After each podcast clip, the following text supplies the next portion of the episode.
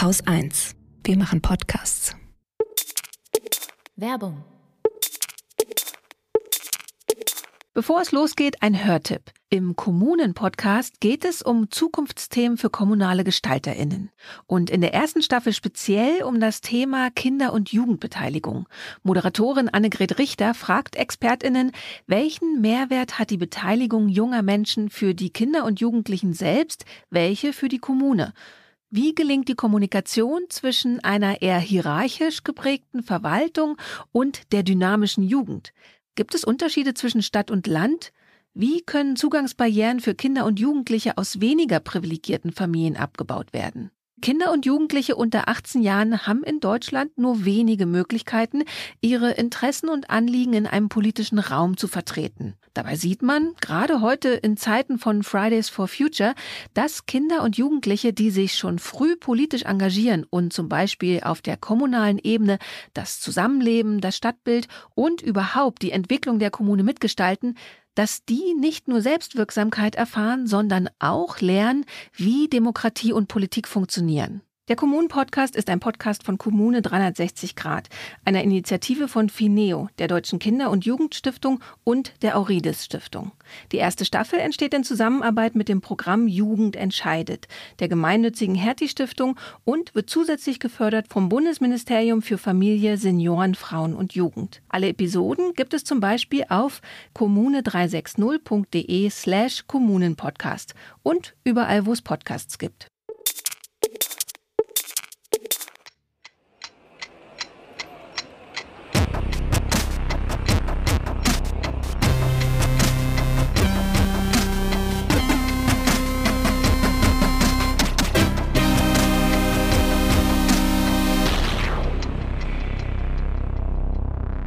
Willkommen zur Wochendämmerung vom 18. Februar 2022 mit Corona, Limericks, Turkmenistan, Nord Stream 2, dem EU-Rechtsstaatsmechanismus, Corona-Beschlüssen, der Inflation, Neuem von Donald Trump, Steueroasen, dem Afrika-EU-Gipfel, Auslandseinsätzen, der besten Nachricht der Woche, Déjà-vus, nee, habe ich nur so gesagt, weil Steueroasen, Recht, Reallöhnen und so, das hatten wir alles schon. Den Börsenticker Holger Klein. und Katrin Rönecke. Wir beginnen ja nun immer mit Lyrik. Und zwar, Ach ja, Lyrik. schön. wir sind jetzt ja eine kulturell wertvolle Sendung seit letzter Woche oder so und haben jetzt immer am Anfang erstmal Limericks zu aktuellen politischen Themen, damit man schon mal mit guter Laune reinkommt in die Nachrichten der Woche. Und ähm, haben letzte Woche und machen das auch am Ende dieser äh, Sendung ein Thema bestimmt, zu dem unsere Hörerinnen und Hörer und unser hocheigener Wochendämmerungspoet reimen sollen. Und letzte Woche ging es ja um das Thema, dass die EU neue Geldscheine mit berühmten europäischen Personen drucken will. Jupp. Es aber nicht so viele Geldscheine gibt wie Mitgliedstaaten. Ja, und dann stellt sich ja raus, dass man ja, naja, dass man das so machen kann wie mit den Münzen. Also jeder Mitgliedstaat seine eigenen berühmten und dann zirkuliert das halt. Ja, Das war meine Idee, aber vielleicht Ja, kommen die ja gar nicht auf die Idee. Kann ja auch meine sein. Idee. Naja, jedenfalls Jens Ohrenblicke, unser offizieller Wochendämmerungspoet, hat sich dazu dann Folgendes gedacht. Wochendämmerungspoesie. Limericks aus dem Papierkorb des Weltgeschehens. Wer soll den 5-Euro-Schein zieren? So billig sein Land präsentieren? Nicht Deutschland, nicht Frankreich, EU-weit gab's Zankgleich. Drum druckt man jetzt Scheine mit Tieren. Krasse Stimme. Spricht der immer so oder ist das eine Sprecherstimme? Das ist ein professioneller Sprecher. Ja, ja, aber also ich meine, bestellt er auch so sein Bier? Das wüsste ich auch gerne. Krass. Naja, Könnte ich nicht. Ich versuche das gleich mal. Ich versuche das jetzt gleich auch mal, wenn ich den Limerick vortrage. ja, versuch das mal, versuch das mal. Ich muss mich immer beschweren. Also wir hatten ja ein paar Limericks in den Kommentaren. Ja. Und äh, Volker hat sich wirklich Mühe gegeben. Aber erstens, Volker, das ist mit dem Versmaß nicht so richtig hingekommen. Und also das ist mir ein bisschen zu antikapitalistisch gewesen. Nein, also zu antikapitalistisch geht ja ja gar nicht, finde ich. Aber Doch. das mit dem Versmaß würde ich auch unterstreichen. Ja, da muss also, wir bitten um Mühe. Vielleicht noch mal gucken. Ähm, wer es war denn, weil wir haben ja auch gesagt, die Hörerinnen und Hörer sollen weiterhin auch fleißig schreiben. Haben sie auch gemacht in den Kommentaren. Volker war der eine. Was war denn dein Lieblingslimerick von letzter Woche? Friederike war dann. Wir haben nämlich gesagt, jeder von uns liest dann seinen oder ihren Lieblingslimerick vor. Willst du anfangen? Äh, kann ich machen. Ähm, Friederike hat äh, gleich also ein Limerick in zwei Sprachen gebracht, so ungefähr. Weil Limericks ursprünglich aus Englisch sind, hat sie den hier. In a long boring meeting, Lagarde mused on Europe, on money and art. Famous people, and hell, I'm famous as well, so my portrait will do for a start. Das ist gar nicht das gleiche wie der auf Deutsch. Naja. Der lautet nämlich, es sprach Frau Lagarde mit Gewicht. Die Brücken gefallen mir nicht. Europäer das Ziel, doch das sind viel zu viel. Dann errechnet das Durchschnittsgesicht. Woraufhin der Ohrenblicker geschrieben hat, das ist eine feine Idee, dann hätte auch ich noch eine Chance. aller, aller Weltsgesicht. Kenne ich sie nicht irgendwoher? so, der, jetzt aber mal thematisch hier. Corona. Ja. Zwei Dinge habe ich mitgebracht. Und zwar gibt es, das kannte ich vorher auch noch nicht, das gemeinnützige Center für Monitoring, Analyse und Strategie deren Eigenauskunft, die ich auch so kaufe, weil zwei Leute von da kenne ich, deren Eigenauskunft sagt, sie bündeln jahrelange interdisziplinäre Expertise zu den Themen Verschwörungsideologien, Desinformation, Antisemitismus und Rechtsextremismus. Die haben eine repräsentative Erhebung gemacht und äh, sich äh, diese, ja, diese umstürzlerischen Spaziergänger da mal angeguckt, diese ProtestteilnehmerInnen und deren Einstellungen vor allen Dingen. Das Ergebnis ist, mehr als vier Prozent der Menschen in Deutschland haben bereits an Protesten gegen Corona-Schutzmaßnahmen teilgenommen. Das Mobilisierungspotenzial ist doppelt so hoch. Also mehr als jeder Zehnte in Deutschland wäre bereit, in Zukunft an solchen oder ähnlichen, vermute ich mal, Protesten teilzunehmen. Besonders gruselig fand ich da die Zustimmung zu Verschwörungserzählungen bei denjenigen mit hoher Protestbereitschaft. Mhm. Ähm, ich zitiere. Es gibt viele Impftote, die von den Eliten systematisch vor der Gesellschaft verheimlicht werden. Gott. Sagen 43,7 Prozent. Dieser Leute, die da mitgehen. Ja. Oder mitgehen mit dem, würden. mit dem Potenzial, genau, mhm. von den 10 Prozent. Das Virus wird absichtlich als gefährlich dargestellt, um die Öffentlichkeit in die Irre zu führen. Oh Gott. 53,8. Die aktuellen Corona-Maßnahmen und die Politik sind mit der Zeit des Nationalsozialismus vergleichbar. 37,6. Die Covid-19-Impfungen wurden in die Welt gebracht, um die Bevölkerungsanzahl zu reduzieren. Das ist mein Liebling von den Schwachköpfen. Mhm. 26,9. Das ist doch so, das muss man sich mal, das ist in sich schon so ein Schwachsinn, als würde die Bevölkerung ausgerechnet, als, als, als würden die Mächtigen ausgerechnet diejenigen ausrotten, die mitspielen. Ne? Ja. Und dann sind hinterher nur noch diese Bleppos auf ihren Spaziergängen übrig und genau die wollen wir natürlich auch übrig behalten. Das ist in sich schon unlogisch, diese, diese, diese, diese These. Naja, dunkle Mächte nutzen das Virus, um die Welt zu beherrschen. 24,2 Prozent. So. Man könnte also sagen, ein Viertel bis die Hälfte aller dieser Umstürzler hat einen an der Klatsche und zwar ganz gewaltig. Oder wohlwollend, nur höchstens die Hälfte dieser Leute ist verloren. Das finde ich tatsächlich einen ganz guten Gedanken, ja. Ne? Das also stimmt. die Hälfte können wir noch zurückholen. Hoffen wir, dass wir das schaffen. Zweite Nachricht zu Omikron. Mein Plan äh, war ja eigentlich, mich jetzt so lange weiter äh, mit Maximalparanoia so wenig Risiko auszusetzen, wie nur irgend möglich, in der Hoffnung, ähm, darauf durchzuhalten, bis es Omikron-Impfe gibt. Mhm, was ja auch mein Plan ja ist. Genau. Ja, was, glaube ich, auch ein schlauer Plan ist, wenn man die Mittel hat. Also, und, ich, und, und wir haben ja die Mittel. Mhm. Wir müssen nicht in die S-Bahn, wir müssen nicht ins Büro, wir müssen nicht in die Fabrik. Ähm, dann kann man es ja wirklich versuchen. Jetzt war diese Impfe angekündigt für März war sie. Biontech hat jetzt gesagt, ah, wird eher doch April oder Mai. Also es wird Mai. Mhm. Real, also frühestens Juni für mich. Mhm. Ähm, weil da kommen ja dann auch. Und für mich dann im Juli.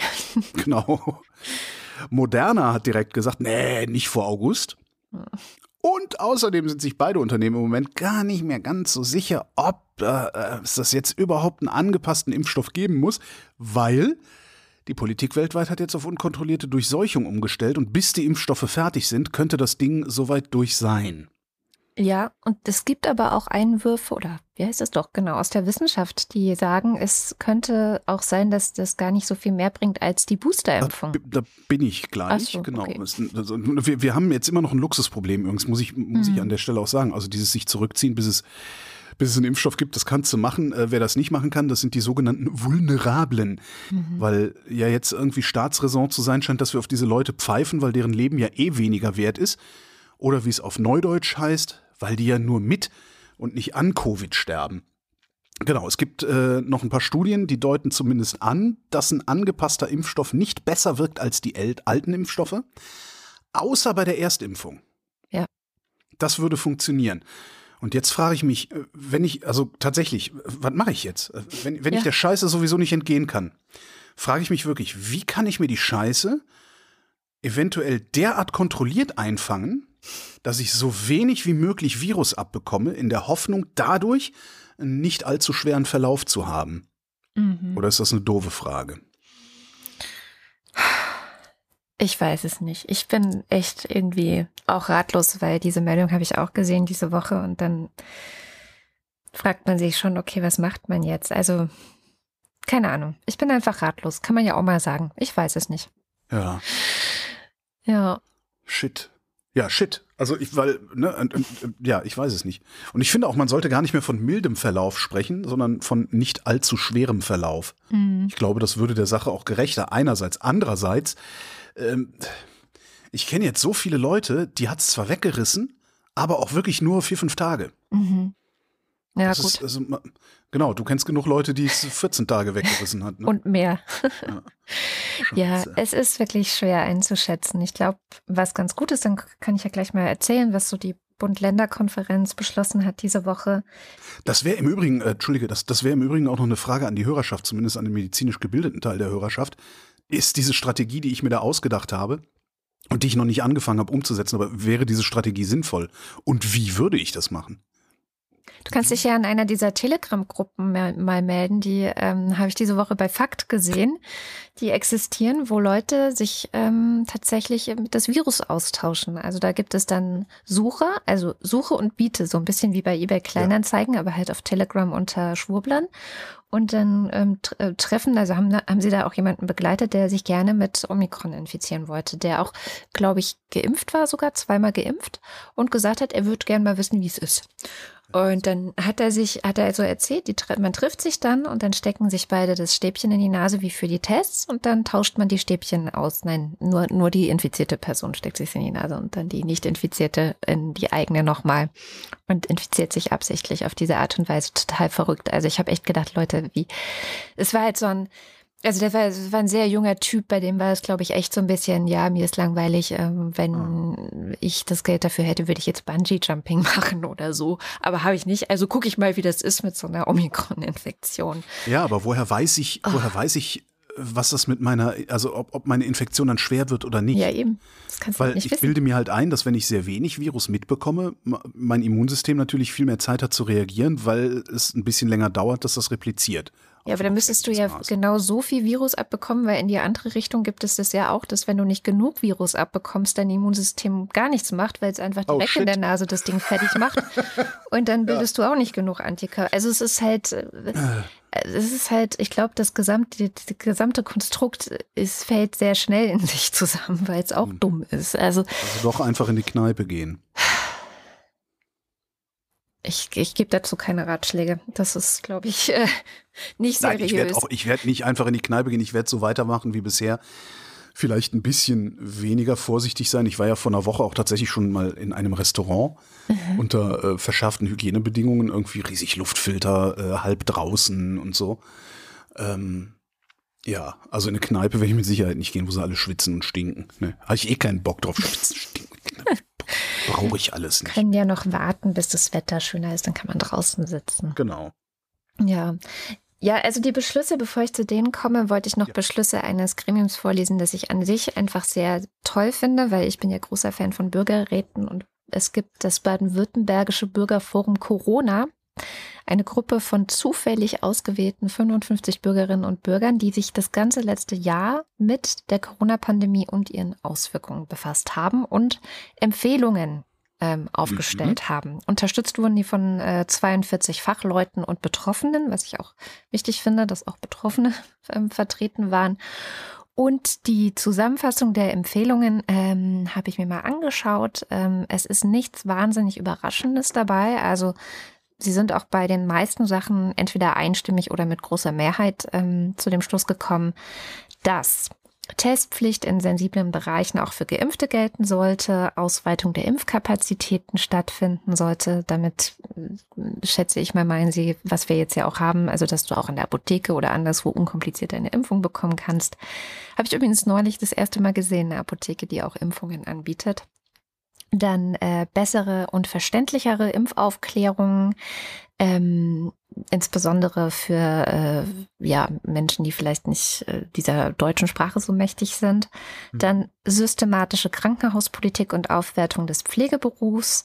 Naja, klar, ja. Ablehnung weiterer Lockdowns, zumindest für Geimpfte. Ähm, Ablehnung genereller Schulschließungen sowie so viel Präsenzunterricht wie möglich. Aha. Und äh, bessere Kontrollen von Impf- und Testnachweisen, äh, vor allem in Tourismusgebieten, Gastronomie und Kultur. Ja. Bis auf den mit dem Präsenzunterricht kann ich dem allen zustimmen. Ich glaube, das ist wahrscheinlich auch exakt unser gesellschaftlicher Konsens, den wir gerade haben. Ja. Fand ich deswegen auch ganz interessant und wo sie sich nicht so richtig einig werden konnten und mit nur einer Mehrheit von wenigen Stimmen ähm, den Beschluss gefasst haben, ist folgendes. Und das ist nämlich, finde ich, auch das Interessante an dem ganzen Ding. Einführung einer allgemeinen Impfpflicht. Mhm. Keine weitere Erhöhung des gesellschaftlichen Drucks auf Ungeimpfte, besser Stärkung der Eigenverantwortung. Ha? Ja, steht dem anderen ein bisschen entgegen, ich weiß. Aber komplett, ja. Aber siehst du, das finde ich halt total gut auch daran, weil daran sieht man sehr schön die, diese kognitive Dissonanz, die da auch ist und die du ja, oder ich zumindest das Gefühl, äh, gefühlt überall in der Gesellschaft gerade sehe. Naja, und dann hier noch sehr schön Förderung des Zusammenhalts der Gesellschaft und mehr Zutrauen in die Eigenverantwortung der Bürgerinnen und Bürger, keine Ausgrenzung von ungeimpften, keine polizeilichen Kontrollen im privaten Raum. Ja. Naja, wer macht, hast du irgendwo Nein. was von polizeilichen Kontrollen privat, außer wenn jetzt irgendwo eine Remi-Demi Halligalli Drecksau-Party war, mitten im Lockdown, da sind sie dann wahrscheinlich eingeritten, aber ansonsten ja. passiert das doch nicht. Nee, es ist. Also das ist irgendwie, das, das, das klingt schon dann wieder wie so eine dieser Verschwörungserzählungen von rechts außen. Was, ja, und dann kommt die Polizei zu dir nach Hause. Aber das ist ja auch nur mit einer geringen Mehrheit ja. gefasst worden. Naja. Die anderen Sachen. Ja, sowas, genau da sagt man dann wahrscheinlich auch so, ja komm, dann lass dem Klaus Jürgen, dann stimmen wir da mal zu, damit der Klaus Jürgen die Fresse hält oder irgendwie so. Ich weiß es nicht. Aber interessant, hm? interessant finde ich bei dieser Impfpflichtgeschichte, dass irgendwie, was mir viel zu kurz kommt dabei ist, niemand redet über ein zentrales Impfregister, weil das brauchst du, wenn du eine Impfpflicht machen willst. Genau, es ist ja eine Frage, was für eine Impfpflicht du machen willst. Und darüber wird ja schon gestritten. Also ist es einfach nur eine Impfpflicht, dass du an bestimmten Stellen halt kontrolliert werden kannst und deinen Impfstatus nachweisen musst? Oder brauchst du so ein Impfregister? Das ist ja schon eine Entweder-Oder-Frage bei dem Ganzen. Ne? Also, weil. Ja, aber das ist ja dann keine Impfpflicht. Also ich mache ja, ich mache ja eine Impfpflicht, damit alle geimpft sind und nicht damit äh, alle, die irgendwo Zutritt haben wollen, geimpft sind. Das ist ja, dann, das ist ja Pillepalle-Impfpflicht. Das ist so FDP-Impfpflicht wahrscheinlich dann. Da braucht man ja dann keine für. Also das, darum, also wenn, dann machst du dann ein zentrales Impfregister und rollst eine Impfpflicht über die gesamte Bevölkerung aus, weil das geht ja um die gesamte Bevölkerung dabei. Naja. Das ist halt die Frage. Das mit der Eigenverantwortung finde ich lustig, weil ja. Äh, ja, ja. Zehn Prozent, die ich eben vorgelesen habe, die haben halt keine Eigenverantwortung. Doch, in ihren Augen schon. Ja, ja, klar. Sie haben halt auch einen Bildungsmangel. Ne? Das ist dann halt beides. So, aber kommen wir, kommen wir mal zu den Beschlüssen, die wirklich auch ähm, in der Videokonferenz des Kanzlers mit den Regierungschefinnen ähm, äh, gefasst wurden und dann auch veröffentlicht wurden. Ich habe ja. einfach mal die wichtigsten Infos rausgeschrieben. Also, ja, Zurückfahren der staatlichen Maßnahmen wollen alle gerne. Will ich auch gerne, ne? Also du wahrscheinlich auch, aber halt sobald ein stabiler Abfall der Hospitalisierung und der Intensivaufnahmen wirklich zu sehen ist. Und dazu ein Spoiler, der ist noch nicht zu sehen. Vergessen viele gerne. Ja. Ähm, dann zentral bleiben auf jeden Fall Masken. So, das steht schon bevor die ganzen Beschlüsse und Schritte dann aufgelistet werden, gleich zu Beginn. Die bleiben zentral. Ja, fände ich total geil. Die könnten das auch gerne ins Grundgesetz schreiben. Öffentlicher Personennahverkehr nur mit Maske. Naja. Fände ich total klasse. Ja. Vielleicht wollen wir diesen Aufstand nicht erleben, den es da gibt. Dann gibt es drei Schritte. Schritt eins ist, dass private Zusammenkünfte von Geimpften und Genesenen ab jetzt schon wieder ohne Begrenzung der Teilnehmerzahl möglich sein sollen. Ich Wusste nicht, dass es da noch eine Begrenzung gibt, aber jetzt wissen wir es. Und immer wenn es in den Nachrichten kam, habe ich mir gedacht, seid ihr eigentlich bescheuert? Das enforced niemand, das kontrolliert nie, das macht das. Ja. Eben. total Aber bekloppt. Dazu gehört auch, dass ähm, das nur für Geimpfte und Genesene gilt. Das heißt, Ungeimpfte dürfen maximal zwei andere Personen aus einem Haushalt treffen. Und sobald bei einem Treffen auch nur eine ungeimpfte Person dabei ist, können sich also maximal drei Leute treffen und zwei davon müssen aus dem gleichen Haushalt sein. Da werden sich bestimmt auch gerade die Ungeimpften Ja, halten. natürlich. Ähm, aber gut, dann der Zugang zum Einzelhandel soll wieder allen ermöglicht werden. Es soll keine Beschränkungen mehr geben, aber Masken und FFP2 wird empfohlen, leider nur. Aber da haben auch die Länder unterschiedliche Regelungen. Dann Schritt zwei tritt ab 4. März ein. Da soll es dann in die Gastronomie wieder mit 3G reingehen. Also nicht mehr wie jetzt 2G plus, dass du genesen getestet, äh, genesen geimpft und getestet sein musst, sondern dann reicht auch nur getestet. Viel Spaß mit Omikron, sage ich an der Stelle. Oh ja. Discos und Clubs aber weiterhin 2G plus. Und Großveranstaltungen, die mich eigentlich nicht interessieren, aber ich möchte es trotzdem erwähnen. 2G plus und Maskenpflicht und 6000 Zuschauerinnen dürfen drinnen sitzen und 25.000 dürfen draußen sitzen. Das ist ab 4. März. Ab 20. März soll dann, wenn alles gut geht, das ist der Frühlingsanfang, all das auch wegfallen, außer die Maskenpflicht in Innenräumen und in Bahnen und also, ne, wo es eben sinnvoll ist. Und sogenannte Basisschutzmaßnahmen, das ist dann sowas wie Abstand, ähm, Ja. äh, die AHA-Regeln. Ne? Habe ich das äh, richtig verstanden? Ab, das gilt ab dem 20. März nur, falls die Hospitalisierungsraten es Genau. zulassen? Es gibt Okay. eine Hintertür für, wenn Ah, die okay, Situation schlecht ist und das alles äh, wird Ah. dann nur stattfinden, wenn die Entspannung wirklich da ist und auch stabil da ist und nicht wieder Das ist gut. äh, bergauf geht irgendwann. Weil ich hatte in den Radionachrichten, immer wenn die davon geredet haben, habe hab ich eben nur dieses Datum gehört und habe Ja, gedacht, ja. Man, man bekämpft Infektionen nicht mit Kalendern. Das geht nicht. Nee, So, genau. das, ja, Also sie haben jetzt einfach den Frühlingsanfang genommen, ne, so um auch eine positive Perspektive zu schaffen. Aber Mhm. wenn das nicht, wenn das aufgrund der Zahlen und der Lage, also einer Lageverschlechterung, im Moment da sinken ja die Zahlen, wenn sie weiter sinken, sind wir auf dem Weg dahin. Wenn sie aber irgendwann zwischendrin wieder steigen, dann werden wir das nicht machen. Und was ich sehr, sehr gut finde, wie gesagt, es soll alles wegfallen außer Maskenpflicht und es steht explizit drin, diese gilt auch für Schulen und Kitas. Und da sage ich, hallo Frau Giffey, weil nämlich ähm, der Bund auch aufgerufen ist, für all das noch eine rechtliche Grundlage zu schaffen. Also all das, wie geht's nach dem 19. März weiter? Mhm. Bis dahin äh, soll also ein Gesetz geschaffen werden, an das sich dann die Länder auch halten müssen und dann halt auch nicht machen können, was sie wollen. Und das finde ich sehr gut, weil Franziska Giffey und Markus Söder ja manchmal so ein bisschen komisch sind. Naja. Och, Achso, und was, was in dem äh, Ganzen auch nochmal bestätigt wurde, aber das ist wirklich nur bestätigt, ist nichts Neues, ist die Impfpflicht für MitarbeiterInnen in Pflegeeinrichtungen. Mhm. Die soll auf jeden Fall auch bleiben.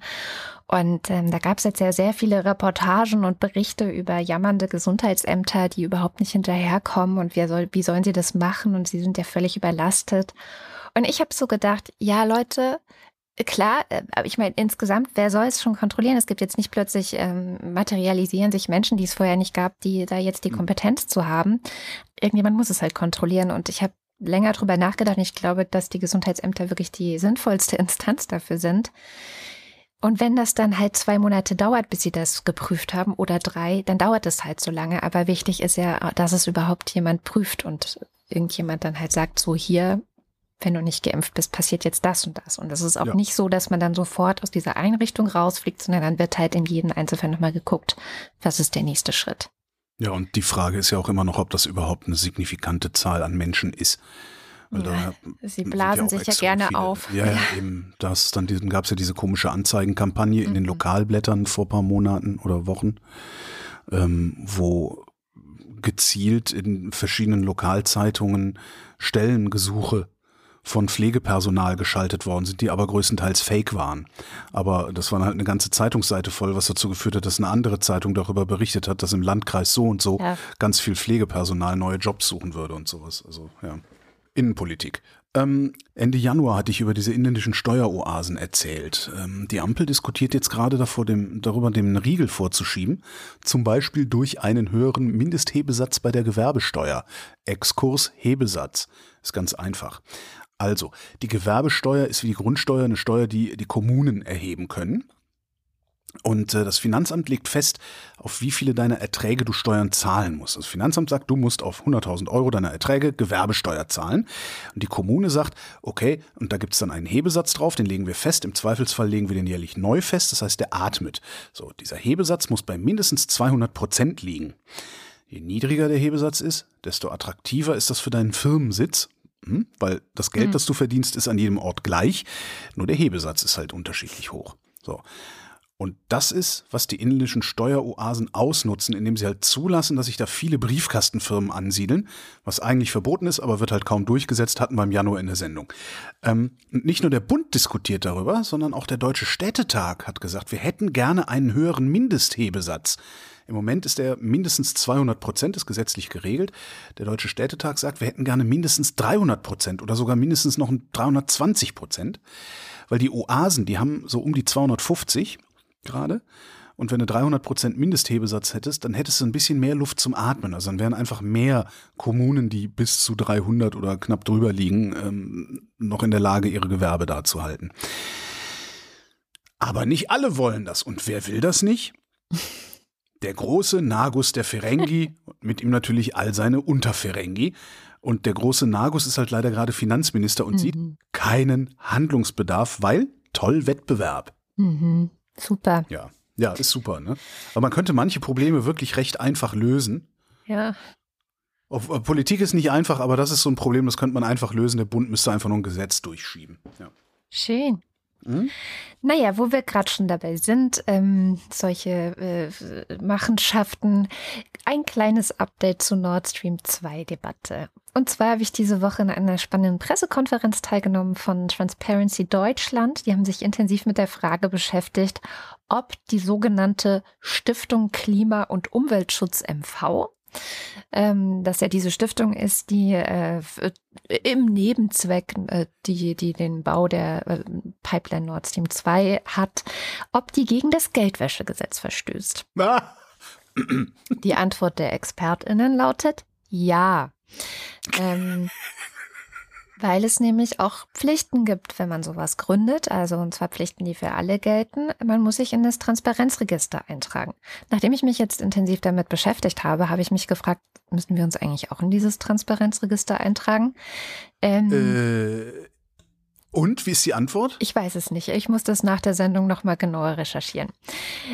Weil eigentlich müssen sich so ziemlich alle äh, Firmen und Unternehmen äh, eintragen. Also ich habe jetzt noch nicht gefunden, warum wir davon ausgenommen sein sollten, hoffe aber, dass wir sind oder sonst ist auch egal, dann tragen wir uns halt ein. Es gibt äh, Übergangsregelungen, das ist, das wird jetzt sicherlich in Zukunft dann die interessante Frage sein bei dieser Stiftung Klima und Umwelt. Ich, dieser Name, ey, macht mich schon mhm. aggressiv, aber okay. Also es gibt äh, Übergangsfristen bis Ende März 2022 und ich kann mir vorstellen, dass die dann darüber gehen werden, sagen, naja, aber es gibt ja diese Übergangsfristen, deswegen haben wir das noch nicht eingetragen und das ist jetzt ja. einfach nachholen.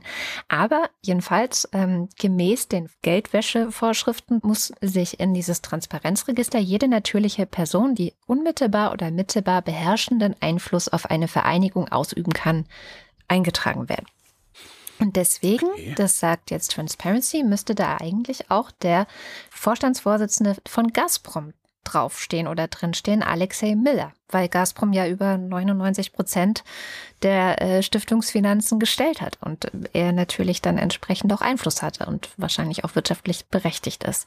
Sie haben sich das genauer angeschaut und wie gesagt, das ist deren Konklusio jetzt erstmal gewesen, dass das dagegen verstößt. Das Problem ist, das ist dann am Ende eine Ordnungswidrigkeit und kostet halt irgendwie ein kleines Bußgeld, das wahrscheinlich nicht mal sonderlich schlimm ist.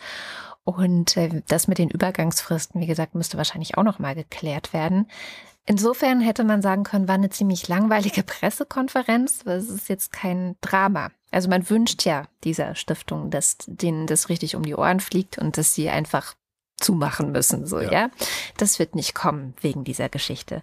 Aber was viel entscheidender ist, und das hat äh, Stefan Ohme gesagt, der ist Finanzexperte von Transparency, man müsste eigentlich, oder der Gesetzgeber müsste eigentlich schauen, dass er hier nicht einen Präzedenzfall schafft. Weil was die Stiftung ja macht, wir haben lang und breit darüber gesprochen, ist Sanktionen zu umgehen, die aus Gründen von unserem politischen Partner, den USA, gegen Russland verhängt sind.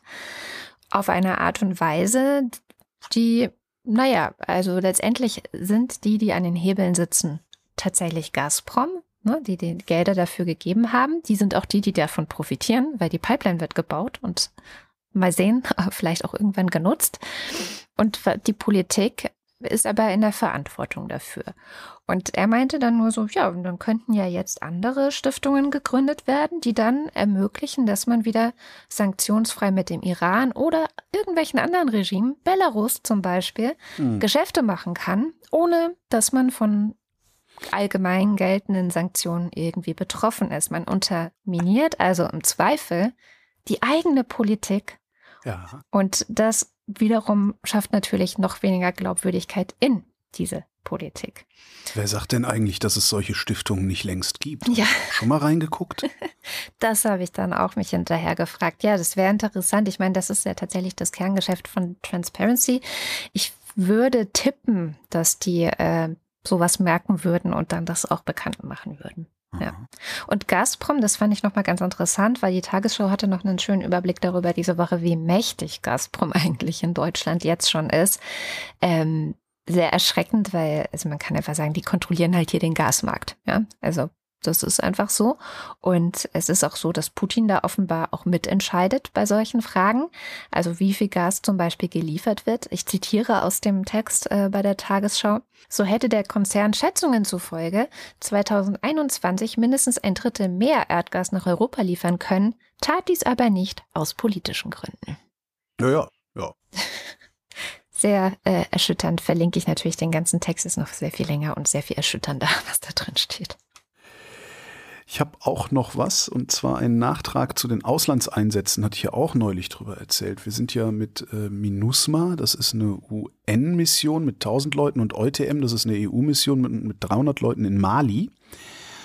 Ähm, EUTM ist eine Ausbildungsmission. Für auch in Mali ist es Frankreich, die allerdings wieder im Rahmen anderer Missionen, da auch mit Kampfeinsätzen, weil Antiterror-Einsatz und so.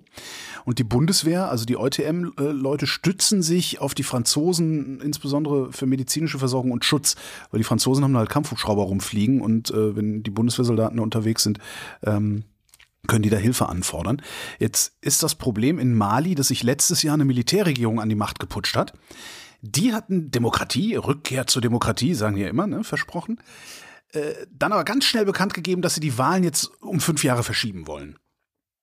Und dann haben sie gesagt, sowieso ist Frankreich schuld, wie schlimm das hier in Mali ist. Äh, Dann haben sie russische Söldner angeheuert und den französischen Botschafter rausgeschmissen. Und jetzt hat Frankreich gesagt, okay, es reicht. Wir ziehen unsere Truppen jetzt bis Juni zurück aus Mali. Ähm, Macron sagt, das ist äh, trotzdem ein voller Erfolg, weil wir haben das Schlimmste verhindert. Das ist auch mal sehr schön. Sein eigenes Politiker Präventionsparadox. Sprech. Ja, ja. Und das hat jetzt dann auch Folgen für die Bundeswehr natürlich, weil keine Luftunterstützung durch Kampfverbände mehr da ist. Jetzt diskutieren sie fleißig, weil eventuell können sie selber Luftunterstützung liefern, indem sie das äh, Mandat erweitern oder andere ausländische Truppen oder so. Und das Kabinett hatte ja auch gerade erst eine Verlängerung beschlossen.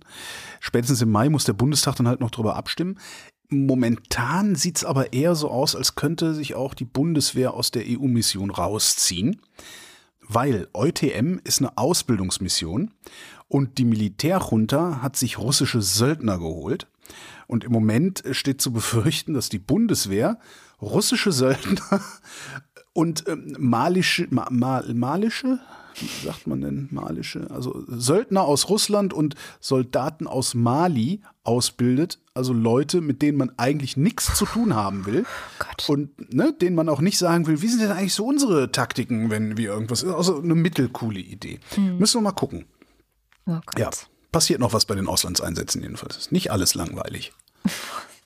War ja auch großes Thema, ähm, diese Mali-Geschichte und dass Frankreich sich da jetzt zurückzieht, was es, wie es hieß, eventuell den EU-Afrika-Gipfel überschatten könnte oder unter einem schlechten Stern starten lassen könnte. Das ist dann immer so Journalistensprech. Mhm. Ähm, genau, den EU-Afrika-Gipfel gab es nämlich diese Woche auch. Also das heißt, die EU und äh, allen voran ähm, Frau von der Leyen und Herr Macron als Kommissionspräsidentin und Ratspräsident haben sich mit VertreterInnen der Afrikanischen Union und auch verschiedenen Regierungschefs aus mehreren afrikanischen Ländern getroffen. Das erste Mal seit lange, wegen der Pandemie, ähm, ist es jetzt die letzten zwei Jahre ausgefallen sozusagen. Und die beraten halt gemeinsam, wie die Zusammenarbeit und die gemeinsame Entwicklung und das alles in Zukunft aussehen könnte. Was ja eine gute Idee ist. Oh. Ähm, die EU ist gleich mit riesigen Zahlen da reingegangen, hat gesagt, so, wir br bringen 150 Milliarden Euro Investitionen für ein tolles Projekt, das nennen wir Global Gateway, also das Tor zur Welt.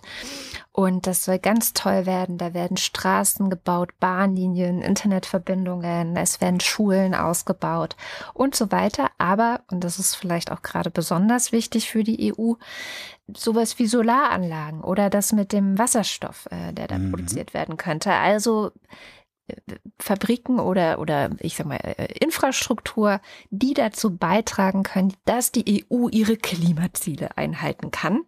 Auch hier soll es Investitionen geben. Und das finde ich zum Beispiel das erste Mal, dass ich so diese Beziehung, sage ich mal, zwischen der EU und der AU, also der Afrikanischen Union, die gibt es ja tatsächlich. Mhm. Wenn man sich diese Beziehung so anschaut, habe ich das Gefühl, da hat jetzt die AU endlich auch mal ein bisschen was in der Hand. Und was sie auch in der Hand haben, und da kann man fast sagen, Dankeschön, China, ist natürlich, dass China in den vergangenen Jahren, haben wir oft genug drüber geredet, mit diesem Projekt äh, Neue Seidenstraße und aber auch darüber hinaus wahnsinnig in äh, afrikanischen Ländern investiert hat. In Senegal zum Beispiel, die sind wahnsinnig happy damit, ähm, hat China ich glaube, mehr als doppelt so viel ähm, investiert als zum Beispiel Frankreich oder so. Mhm. Also sind die äh, Haupt, Hauptwirtschaftspartner des ganzen Landes. Und damit äh, steht die EU halt wie so ein kleiner Bittsteller so ein bisschen da. Also zumindest im Vergleich mit China. Und versucht jetzt eben aufzuholen und zu sagen, okay, nein, wir können es besser. Und vor allem haben wir auch schon oft drüber geredet, wenn China sowas macht, ne? also zum Beispiel Straßen baut oder Gebäude oder irgendwie ganz wichtige Infrastruktur in anderen Ländern hinstellt. Dann bringen sie ihre eigene Arbeiter mit, ähm, kommen auch mit den eigenen Shops, bringen da billige China-Artikel mhm. hin und ähm, gibt es auch mehrere Berichte darüber, dass die afrikanischen Arbeiter, die dann da vielleicht auch mitbauen dürfen, ausgebeutet und äh, manche sagen auch wie Sklaven behandelt werden. Also mhm. sowas wie zwölf Stunden Schichten ohne Pause, kein sauberes Trinkwasser und solche Sachen. So, und da könnte jetzt die EU halt kommen und sagen so, hey, wir investieren jetzt ja auch und das haben sie auch vor und vor allem, ihr müsst es auch nicht zurückzahlen, weil ne, China macht es ja auch gerne über Kredite und die Länder verschulden sich dann und müssen es teilweise zurückzahlen. Die müssen das nicht so. Also das wäre aber für den Westen jetzt auch völlig neu, weil normalerweise vergibt der Westen ja auch Kredite, davon bauen sie in Afrika Infrastruktur. Also davon bauen, bezahlen die afrikanischen Staaten westliche Firmen, die dann da Infrastruktur hinbauen. Das heißt, das Geld fließt wieder zurück in den Westen und die afrikanischen Staaten sind verschuldet. Genau so soll es diesmal nicht laufen. Wir verschenken 150 Milliarden? Also nicht als EU, sondern das Ganze soll dann über Investitionen durch private Förderer und so weiter auch mitorganisiert werden. Also nicht die 150 Milliarden werden komplett von EU gezahlt, sondern Aha. auch durch privates Engagement soll das mitorganisiert werden. Aber sie wollen es zusammentrommeln. Und das finde ich klingt ja erstmal ganz gut, aber die Skepsis, äh, vor allem auf Seiten der afrikanischen VertreterInnen, ist sehr, sehr, sehr, sehr groß, weil sie halt, Och. ja, bei mir auch, weil sie halt so sagen, naja, ähm, eigentlich funktionieren solche Gespräche so, dass sich alle an einen Tisch setzen, dann sagen alle, was sie brauchen und was sie wollen und was sie sich vorstellen, wie das laufen soll, und dann verhandelt man. So, was die EU hier wieder gemacht hat, ist halt vorher schon gesagt, ja, wir geben euch 150 Milliarden, ja, wir machen dieses äh, tolle Projekt Global Gateway. Und ja, so und so soll es laufen. Und dass sie eben wieder vorher schon irgendwie Tatsachen zu äh, schaffen versuchen und das dann eben nicht auf Augenhöhe ist. Und das ist eigentlich das, was sich die äh, Afrikanische Union wünscht, dass das Ganze auf Augenhöhe stattfindet und dass dann auch vielleicht mal über Dinge gesprochen wird, die in der Vergangenheit nicht so gut gelaufen sind. Und ähm, da gibt es eine ganze Menge. Es gibt zum Beispiel den Wunsch der Afrikanischen Union, dass die Europäische Union mit ihnen spricht und mit ihnen verhandelt als Vertreterinnen aller afrikanischen Länder, die daran äh, beteiligt sind. Stattdessen macht die EU aber sehr gerne bilaterale Verträge mit einzelnen Ländern, die dann ganz oft auch so aussehen, dass ähm, das hauptsächlich zum Nutzen der EU ist ähm, und nicht so sehr zum Nutzen dieser Länder. Ein Beispiel äh, nennt Jane Nalunga, die ist von der Hilfsorganisation Seatini. Die hat halt gesagt, diese sogenannten Economic Partnerships Agreements, die die EU da macht, die sind auch manchmal eher erpresst. Also das Beispiel Kenia nennt sie. Ähm, 2014 wollte Kenia eben so ein Economic Partnership Agreement mit der EU nicht unterzeichnen. Und dann hat die EU gesagt, okay, dann verhängen wir jetzt äh, Zölle auf kenianische Exportwaren und damit war Kenia dann wow. gezwungen, das doch zu unterzeichnen, obwohl sie es eigentlich nicht wollten. Also Zölle, die es vorher nicht gab. Äh, genau. Also, krass. Und deswegen will halt die Afrikanische Union gerne, dass es diese bilateralen Verträge nicht mehr gibt, mhm. sondern dass zwischen der Afrikanischen Union und der EU neue, ein neues Miteinander, eine neue Zusammenarbeit verhandelt wird. Und ganz, ganz wichtiger Knackpunkt dabei ist für die auch, dass sie sagen, wir müssen auch nochmal darüber reden, wie wir eigentlich mit Migration umgehen. Was wir momentan machen, ist ja, haltet uns bloß die schwarzen Menschen vom Leib. Ja, das ist ja ein sensibles Thema in der EU und gibt ja auch genügend Parteien, die mal damit äh, Wahlkampf machen. Und die AU erwartet aber so, hey, nee, also wir möchten gerne auch, dass Leute zu euch reisen können, um eine Ausbildung zu machen oder, oder, oder. Ja. Es muss legale Wege geben, dass Menschen aus afrikanischen Ländern in die EU migrieren. Das ist sonst auch nicht auf Augenhöhe. Das ist, das ist auch so ein Ding, das in meiner Wahrnehmung seit Jahrzehnten diskutiert wird, dass man sagt, ja Mensch, dann lass doch die Industrie- und Handelskammer äh, irgendwo in, ich, keine Ahnung, in Tanger ähm, ein, ein überbetriebliches Ausbildungszentrum eröffnen. Da können die Leute sich dann bewerben und können dann da auch eine richtige Lehre machen und so und Tischler lernen und Elektriker und weiß der Geier was. Und eventuell kommen sie dann in die EU, dann haben wir schon Fachkräfte. Oder aber sie stellen fest, Mensch, mit meiner Ausbildung kann ich hier in meinem Heimatland ja viel mehr reisen, dann bleibe ich zu Hause, weil wer bleibt nicht gerne zu Hause?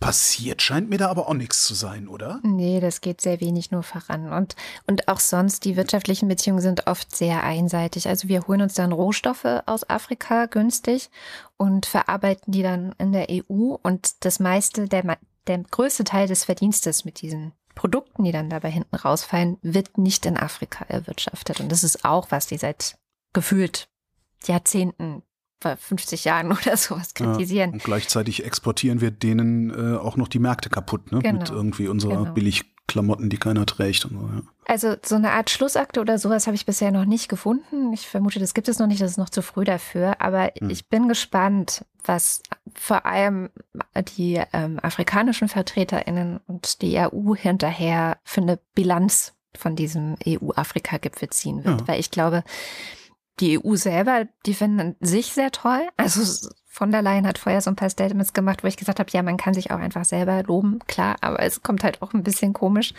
Und die Frage ist natürlich, ist es wirklich auf Augenhöhe? Das werden wir dann sehen. Vielleicht kann ich nächste Woche noch ein bisschen mehr dazu sagen. Ich weiß ja gar nicht, ob das überhaupt auf Augenhöhe jemals sein kann, weil, also alleine wegen der Kolonialgeschichte, da ist, äh, da, da ist ja. ja so viel Porzellan zerschlagen, dass äh, aber gut, wir, wir arbeiten dran, muss man auch zugute halten. Also ja. die, die, die Idee, äh, Kunst, geraubte Kunstwerke äh, zurückzugeben und sowas. Das passiert ja ein bisschen. Vielleicht braucht es dann tatsächlich doch noch, noch eine Generation. EU, gutes Thema, Dauerthema bei uns, äh, die Aushöhlung des Rechtsstaats in Polen und Ungarn.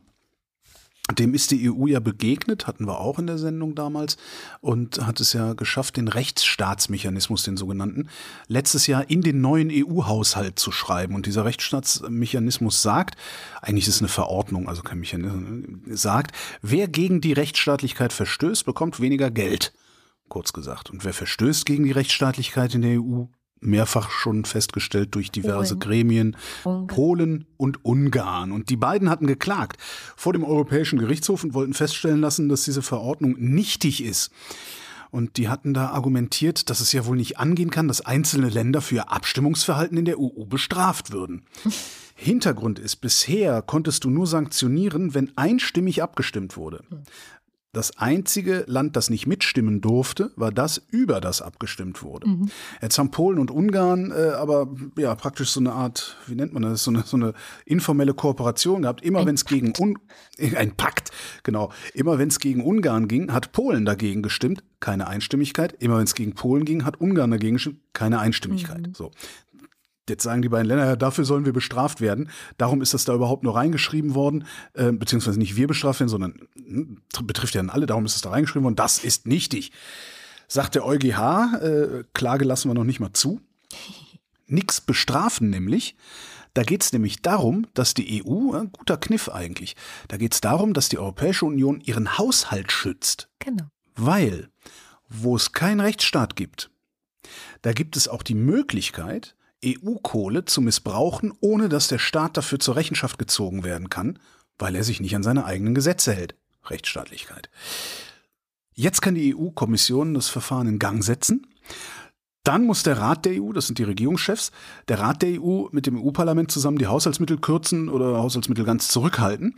Dazu gebraucht werden, das ist dann die Mehrheit, die nötig ist, 15 Mitgliedstaaten, die mindestens 65 Prozent der Bevölkerung vertreten. Und das Ganze dauert dann im besten Fall jetzt noch ein paar Monate, weil da ja dann noch so Stellungnahmen, ne, blauer Brief und dann darf Ungarn antworten, dann gehst du hin und her und zurück und so. Äh, dauert halt da mindestens noch ein paar Monate und was man ja auch nicht weiß, ist, was dann da im Rat hinter verschlossenen Türen noch so ausgeklüngelt wird. Ne? So, okay, du baust den Flüchtlingszaun ein bisschen höher, dafür lassen wir dir ein bisschen mehr durchgehen oder irgendwie sowas. Na. Machen wir ja ganz gerne hier im Westen der EU solche, solche Deals. Aber wir haben jetzt Rechtssicherheit und das finde ich schön. Das ist sehr schön. Und ich glaube auch, dass es ganz gut ist, dass es noch ein paar Monate hin und her geht, weil ja Anfang April, glaube ich, in Ungarn Parlamentswahlen sind. Stimmt. Da scheint es auch heiß herzugehen. Also ich weiß nicht, ob es so heiß hergeht, dass am Ende Orban vielleicht sogar wackeln könnte. Hm, Möchte ich jetzt nicht zu viel Hoffnung haben, aber es ist auf jeden Fall äh, nicht ganz, ich sag mal, ruhig und nicht so Hm. ganz äh, selbstverständlich, dass Orban wieder gewählt wird. Und in Polen war doch jetzt auch, ich glaube, die hatten Zugeständnisse gemacht, äh, dass sie sich doch irgendwie drum kümmern wollen mit den Gerichten, dass die wieder unabhängig werden sollen oder so. Also gucken wir mal, vielleicht tut sich ja in diesen Monaten, wo noch darüber verhandelt wird oder geguckt wird, ob das jetzt äh, direkt anwendbar ist und wenn ja, wie man das auf den Weg bringt. Vielleicht erledigen sich ja ein paar Sachen bis dahin. Ja, zumal das die, das muss die ja auch in, in mehr oder weniger äh, Angst versetzen, weil ich glaube, Polen und Ungarn die beiden größten Nettoempfänger in der EU sind. Da, das ist was für ein Faktencheck dann nachher.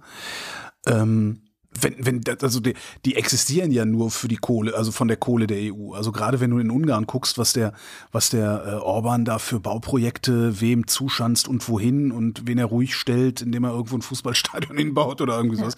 Das ist, das ist schon, das ist schon wirklich sehr, sehr eindrucksvoll. Also deren, deren Macht gründet sich äh, zumindest in großen Teilen darauf, dass Geld von außen zufließt. Ja. Genau. Und wenn jetzt natürlich schon mal äh, quasi entschieden wurde, dass unter bestimmten Umständen bald kein Geld mehr von außen zufließt, ist das natürlich auch ein Wahlkampfthema in Ungarn.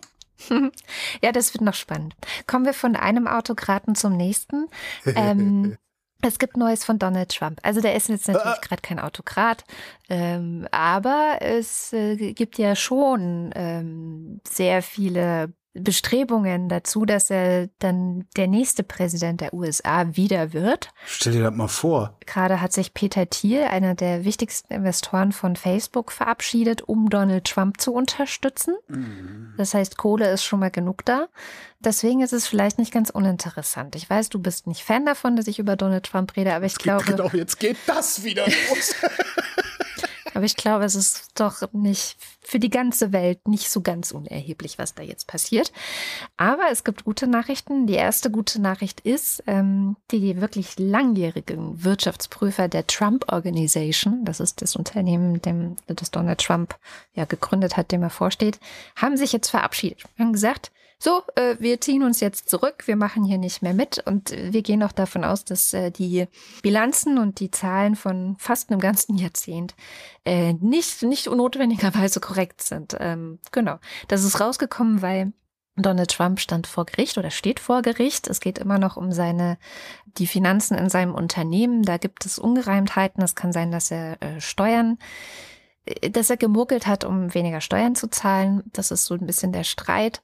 Und dabei mussten dann eben auch entsprechende Wirtschaftsberichte vorgelegt werden. Und da hat dann, haben dann wohl die, hat dann wohl die Wirtschaftsprüfung selber gemerkt, also die Firma, die das für äh, ihn bisher immer gemacht hat, okay, hier gibt's echt sehr große Ungereimtheiten. Also da geht es zum Beispiel darum, dass er sich, wenn er Kredite aufgenommen hat, hat er sich reich gerechnet, also sein eigenes Vermögen, also das Vermögen der Firma, äh, dass sie wahnsinnig viel Eigenkapital haben und so, damit sie günstigere Kredite bekommen. Ja. Wenn er aber Steuern zahlen musste, hat er sich arm gerechnet und, ja. und dadurch passen dann die Zahlen äh, nicht mehr zusammen und man weiß halt nicht, was jetzt eigentlich stimmt. So. Aber Aha. wird das den Trumpismus beenden? Also dessen, dessen äh, Anhänger, die, die pfeifen da doch drauf. Die finden das doch sogar noch clever. Ja, das ist zu befürchten und das ist auch äh, insgesamt ähm, weil das auch diese Woche war. Er wurde jetzt nämlich von einem Gericht auch dazu verdonnert, dass er eine Aussage machen muss also bisher hat er sich mhm. geweigert, irgendwas zu sagen. Jetzt ist er verdonnert, er muss aussagen. Ähm, auch seine Tochter, auch sein Sohn, die müssen alle aussagen vor Gericht. Und ähm, jetzt wird spekuliert, ob er dann vielleicht äh, einfach gar nichts sagt, weil ne, man, man kann ja auch sagen, so ich würde mich selber belasten, deswegen sage ich nichts. Das würde dann aber wiederum so aussehen, als würde er etwas zu verbergen haben, was natürlich, ne, also wenn du sagst, ich würde mich selber belasten, also sage ich nichts, dann hast du was angestellt. So. Mhm. Und das könnte ja das Gericht dann auch merken. Deswegen raten seine Anwälte wohl dazu, dass er das nicht sagt. Und jetzt spekulieren alle, was wird er denn dann sagen? Und ich kann es dir jetzt schon sagen, Holger. Ich weiß, was Donald Trump sagen wird. Chain Migration. Ja, irgend sowas. Er wird halt lügen. Also so, ich ja, nu, ja. wenn wir eins von Donald Trump wissen, dann, dass er wirklich, ohne mit irgendeiner kleinsten Wimper zu zucken, lügt. Ja. Ohne Ende. So, und exakt das wird er tun. Er wird genau das erzählen, was nützlich ist oder was nützlich sein könnte, um ihn aus dieser Bredouille rauszuholen. Und insofern bin ich auch überzeugt, dass diese ganzen Gerichtsverfahren am Ende, ja, vielleicht nicht so wahnsinnig viel bringen. Es sei denn, man kann ihm dann nachweisen, dass er äh, Meineid äh, geleistet hat. Aber ich vermute, er hat genug Anwälte, die ihm dabei helfen werden, dass das nicht rauskommt. Autokratie ist ein gutes Stichwort. Serdar Berdi Muhamedov, hast du wahrscheinlich noch nie von gehört, das ist der Sohn von Gurbanguly Berdi Muhamedov, was der alleinherrschende Präsident von Turkmenistan ist, was einer der am meisten abgeschotteten Staaten der Welt ist, weil Turkmenistan es sich leisten kann, weil Turkmenistan nämlich auf riesigen Gasvorkommen sitzt. Jedenfalls läuft Serdar Berdi Muhamedov, also der Sohn von Gurbanguly Berdi Muhamedov, sich gerade warm, die Präsidentschaft zu übernehmen. Die Wahlen wie macht natürlich Anführungszeichen, die Wahlen äh, sind am 12. März. Und das erzähle ich eigentlich nur, um einen Cooktipp loszuwerden an dieser Stelle. Und zwar ein Cooktipp über Gurbanguly Berdi Mohamedov, den Vater von Serdar Berdi Mohamedov. Ähm, der ich bin sehr beeindruckt, dermaßen, wie du das schaffst zu sagen, ich ohne das geübt vorher. Zunge zu verknoten. ich habe das ernsthaft geübt vorher. aber ich bin wirklich ich habe nicht, ich habe mit Unterbrechung überhaupt kein Problem. Jedenfalls äh, ist Serdar Berdi, also der Vater von Serdar Berdi Mohamedov, also Gurbanguly Berdi Mohamedov, ist eine derart lächerliche Figur, der Typ, dass John Oliver vor zwei Jahren in seiner Show den, also der hat eine komplette Show über den gemacht und mhm. den komplett durch den Kakao gezogen. Mhm. Und ich finde, das hat er genau richtig gemacht, weil man Faschisten immer lächerlich machen muss, sonst werden sie zu stark. Außerdem, auch wichtig, in Turkmenistan ist das Tor zur Hölle. Was? Das Tor zur Hölle, kennst du nicht? Nee. Das Tor zur Hölle ist ein Krater, der ist ungefähr 70 Meter groß. Und in diesem Krater brennt seit den 1970er Jahren unkontrolliert Methan vor sich hin. Es muss, äh. Google das mal. Tor zur Hölle, Turkmenistan. Sieht total abgefahren aus. Also sieht halt aus wie das Tor zur Hölle.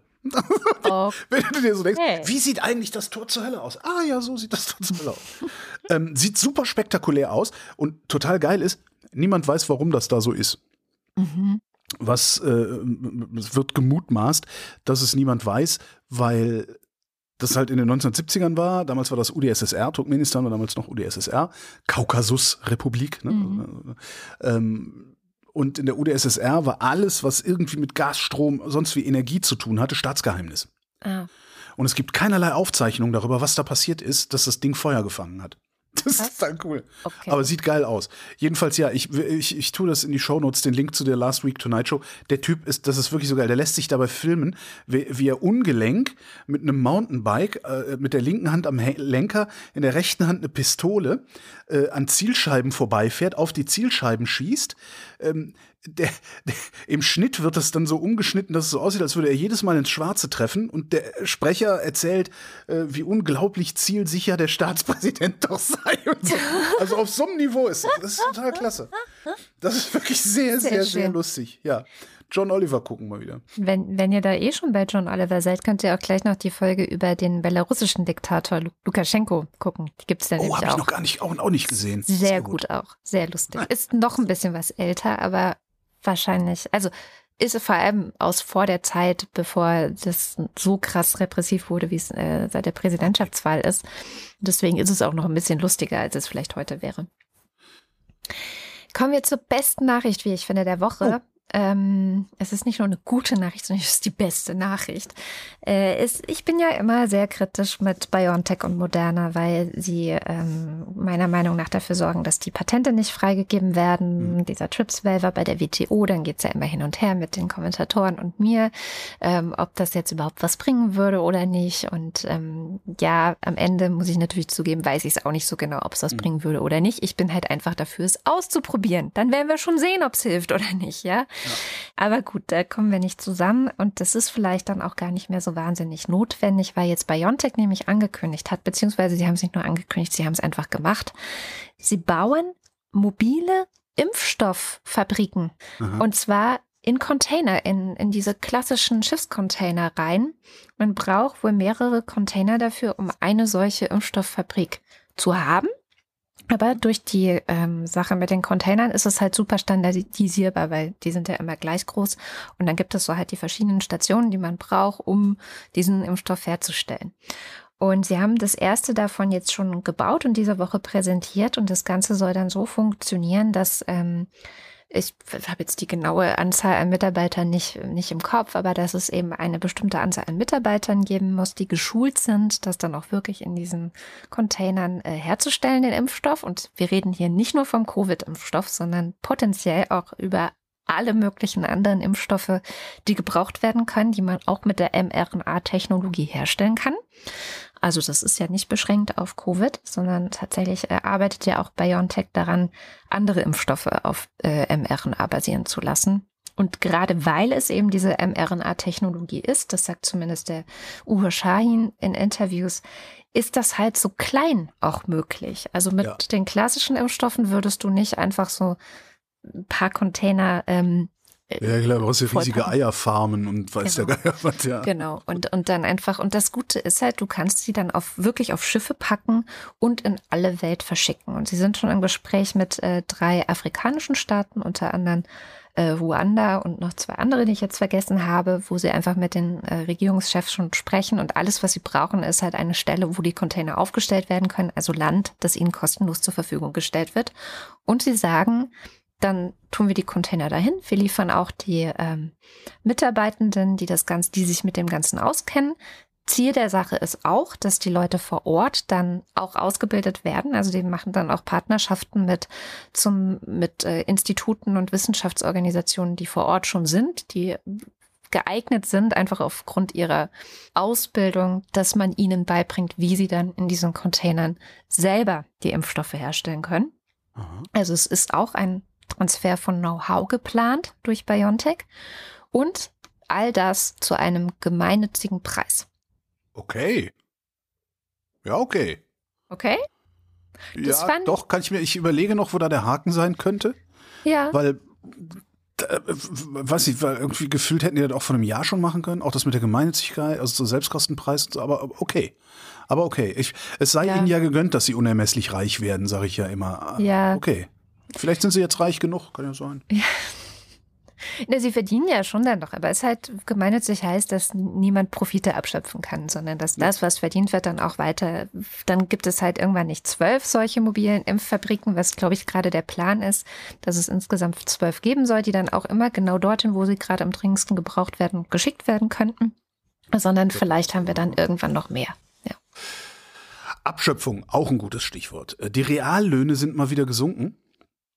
Reallohn ist das Gegenteil von Nominallohn, also dein Einkommen abzüglich Inflation, also letztlich deine Kaufkraft oder die Kaufkraft deines Einkommens ist gesunken um 0,1 Prozent und zwar wegen der Inflation, die bei 3,1 Prozent gelegen hat. Und damit bin ich beim eigentlichen Thema, nämlich Inflation. Hatte ich ja letzte Sendung schon gesagt, stellt mal, also ich, ne, also wir, wir haben gestern eine Wirtschaftskunde aufgenommen, wo ich dann ein paar Hörerinnenfragen äh, zur Inflation mitgenommen hatte, inklusive der Verschwörungstheorie aus den Kommentaren hier. Äh, und ich hatte mir eingebildet, die Antworten einspielen zu können, äh, ne, so schön auseinandergeschnitten, so das und das und das und das. Äh, es stellt sich raus, wenn drei Typen mit wenig Mikrofondisziplin über Inflation reden, dann äh, dauert das eine Stunde lang und erfordert ungefähr zweieinhalb Stunden, wenn nicht noch mehr Ze äh, Zeit, das zu schneiden. Und die ganze Sendung ist über zwei Stunden lang. Das heißt, da werde ich noch mal irgendwie mindestens einen halben Tag dran sitzen und schneiden, bevor ich das veröffentlichen kann. Darum, wer mag, hört es sich an. Es sind ein paar sehr interessante äh, Sachen drin, auch ein paar aktuelle Papers vor allen Dingen ein Paper zum Mindestlohn. Äh, beziehungsweise haben wir zwei Papers zum Mindestlohn besprochen und ähm, noch ein Paper, auch mit ganz frischen Daten, zur wirtschaftlichen Dynamik in Ostdeutschland oder zur Produktivität, die 30 Prozent niedriger liegt.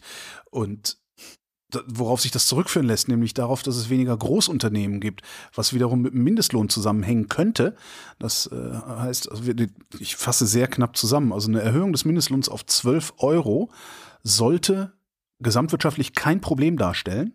Ja, also davon gehen zwar Firmen pleite, das führt aber dazu, dass andere Firmen ihren Mitarbeiterstamm aufstocken können. Die, die dann rausgeflogen sind, weil die Firma pleite war, gehen dann da arbeiten. Immer ganz gesamtwirtschaftlich gucken, nicht, nicht für das einzelne Dorf. Ähm, es gibt sogar eine Berechnung, dass ein Mindestlohn von 13 Euro immer noch keine negativen Effekte haben würde. Hm. Ob es dann tatsächlich ist, du weißt es nicht. Ne? Also du hast mhm. dann, muss nur der Gaspreis noch weiter explodieren oder so, dann stimmt das natürlich alles wieder nicht. Aber ist ganz interessant. Also ein Mindestlohn von 12 Euro, wie geplant für Oktober, äh, ist zumindest nach den Modellen kein Problem. Ähm, könnte sogar dazu führen, dass die Produktivität, die im Ostdeutschland 30 Prozent niedriger ist als in Westdeutschland, dass die Produktivität in Ostdeutschland steigt, weil der Mindestlohn Firmen, die eigentlich gerne mehr Personal hätten, aber nicht mehr bezahlen wollen, dazu zwingt, mehr zu bezahlen, wodurch sie quasi automatisch mehr Personal reinholen. Das sind total interessante Papers, mhm. das, die wir da hatten. Jedenfalls äh, wollte ich nur sagen, also da gibt es was Interessantes zu. Du, mm, kannst du dir ja mal anhören. Ja, ich habe es jetzt erstmal auf Anhieb nicht das verstanden. Nicht also pass auf, die Idee ist folgende. Nein, ich fand das, nicht? Soll ich nicht erklären? Mhm. Dauert es jetzt nochmal eine Stunde, meinst du? Ja, wir sind ja okay. über der Zeit. Na gut. Ähm, was ich aber eigentlich, ich wollte sowieso auch nur die übliche Reklame für eine meiner anderen Produktionen hier abgeliefert ah, okay. haben. Und wir haben es ja schon jetzt gemacht habe. Ähm, was ich eben gesagt habe, das würde ich aber doch gerne nochmal kurz ansprechen, äh, was ich Verschwörungstheorie genannt habe, was ein bisschen ungerecht ist. Ähm, es gab eine Frage zur Inflation von Oliver in den äh, Kommentaren zur letzten Sendung ähm, eine dreiteilige Frage. Äh, seine erste Frage ist eigentlich die wichtige, weil daraus leitet er die beiden anderen ab und die lautet, Stimmt es, dass die EZB ein Inflationsziel von knapp unter 2% gesetzt hat, damit weiter investiert und nicht gespart wird, um die Wirtschaft weiter wachsen zu lassen? Nein, nein, nein, nein, nein. Das ist, also erstmal, es ist nicht knapp unter 2%, sondern es gibt einen Korridor um die 2% drumrum. Also es ist ein bisschen, bisschen mehr Luft zum Atmen haben die sich da schon gesetzt. Also die halten nicht so sklavisch dran fest, also an der Obergrenze. Und es ist auch nicht so, dass die EZB irgendwas macht, damit investiert wird. Also es ist nicht so, dass Inflation durch eine Institution erzeugt wird auf irgendeine magische Art und Weise, um ein bestimmtes wirtschaftliches Verhalten im Markt zu erzeugen, sondern der Markt macht das von alleine. Der Markt ist ja das Ding, wo sich Preise bilden. Mhm. Die gehen manchmal hoch und die gehen mhm. manchmal runter. Klar, ja. Ja, wenn du den Markt sich völlig selbst überlässt, es gibt ja die Idee, der perfekte Markt, mhm. wo alle maximal informiert sind, ja, ja. da bildet sich dann irgendwann ein Preisgleichgewicht, haben wir nicht die Zustände, aber okay. Äh, die Preise gehen hoch, die Preise gehen runter, das, das, das passiert am Markt. Was jetzt die Notenbanken machen oder die Zentralbanken machen, ist, über Geldpolitik dafür zu sorgen, dass die Ausschläge in dieser Preisbildung nicht zu groß werden. Weil das dann wieder unmittelbar äh, Folgen auf die wirtschaftliche Dynamik hat. Das heißt, wir haben ja auch Deflation, gibt's ja auch gelegentlich, auch da steuern sie gegen. Inflation steuern sie gegen, aber sie steuern das nicht. Und sie machen das auch nicht, damit äh, weiter investiert und, und gewachsen wird. So funktioniert das, das Spiel nicht ganz. Das wollte ich nur noch mal erklärt haben. Sehr gut. Gleich wieder eine Verschwörungstheorie ausgeräumt. Ja, Verschwörungstheorie ist, ist das ist das ist ungerecht. Also das ist tatsächlich, es ist, es gibt, man kann ja diesen Eindruck bekommen. Es geht halt immer nur um Wachstum, also um Wirtschaftswachstum und es geht immer nur um die EZB. Weil wenn die EZB die Zinsen erhöht, dann wirkt das das Wachstum ab. Ja, das stimmt auch. Aber äh, die Kausalitätsketten sind andere. Mhm. Verstehe. Haben wir eine Rubrik auch interessant eigentlich jetzt oder machen wir das dann nächste Woche? Weil ich habe ein paar Sachen jetzt nicht mehr geschafft, ausführlich Nö, vorzubereiten. hau rein. Hau rein. Ich habe nur noch mehr Ökonomie Aber hier. die sind auch interessant. Zum Beispiel ähm, hat T-Online mal rausgehauen, warum eigentlich Macron und äh, Putin so weit auseinander saßen. Da ging es nämlich vor allem darum, dass Macron keinen PCR-Test machen wollte, äh, weil er nicht will, dass die Russen seine DNA haben. Und daraufhin hat die Süddeutsche mal ähm, aufgeschrieben, was eigentlich Putin alles mit der DNA von Scholz machen könnte. Das verlinke ich Sehr in den schön. Show, Notes. Wobei ich da jetzt auch mal sagen würde, dann nehmt ihr halt ein Haar von dem, das hat, ist bestimmt irgendwo runtergefallen. Das, ja. Und vor allen Dingen noch viel schöner ist ja, das ist ja, weil Putin so Schiss hat vor einer Infektion. ja, kann auch Das finde ich das Lustige daran. Weißt du, der, ja, ich reite nackt auf Bären. oh nein, setz den Mann da hinten hin. Super. Dann gab es diese Woche die COPSI-Studie, die hat geguckt, was belastet Kinder und Jugendliche eigentlich in der Pandemie am meisten und hat auch so verglichen zwischen Lockdown und äh, Post-Lockdown. Und Mhm. ähm, man kann aus dieser Studie herauslesen, dass fehlender Präsenzunterricht nicht der Hauptgrund ist, warum Kinder und Jugendliche belastet sind. Ei, guck. Wird auch verlinkt. Und dann fand ich noch sehr interessant diese Woche, ähm, dass äh, in Berlin der Kohlekonzern LEAG hier das Grundwasser abpumpt. Und zwar schon seit Jahren und, und zwar offensichtlich auch relativ unkontrolliert. Was ein ziemlicher Skandal ist, der aber nicht skandalisiert wird. Also könnten wir, dachte ich, ja mal damit anfangen. Ja, wo du Umfrage sagst, habe ich auch noch einen kurzen Einwurf. Ähm, es geht gerade so eine Studie rum, äh, die mal wieder verfälscht oder verkürzt zitiert wird, auch vor allen Dingen in den Massenmedien, ähm, die sagt, dass die Hälfte aller, mehr als die Hälfte aller jungen Menschen das Gendern ablehnen würden. Dies, nur kurz, das steht in dieser Studie nicht drin. In dieser Studie steht drin, mehr als die Hälfte der jungen Leute, 14 bis 35, lehnt die Debatte über das Gendern ab. Ah ja, schön. Ja, ich also auch mir ab. Ja, mir geht das auch auf den Sack. Also, ja?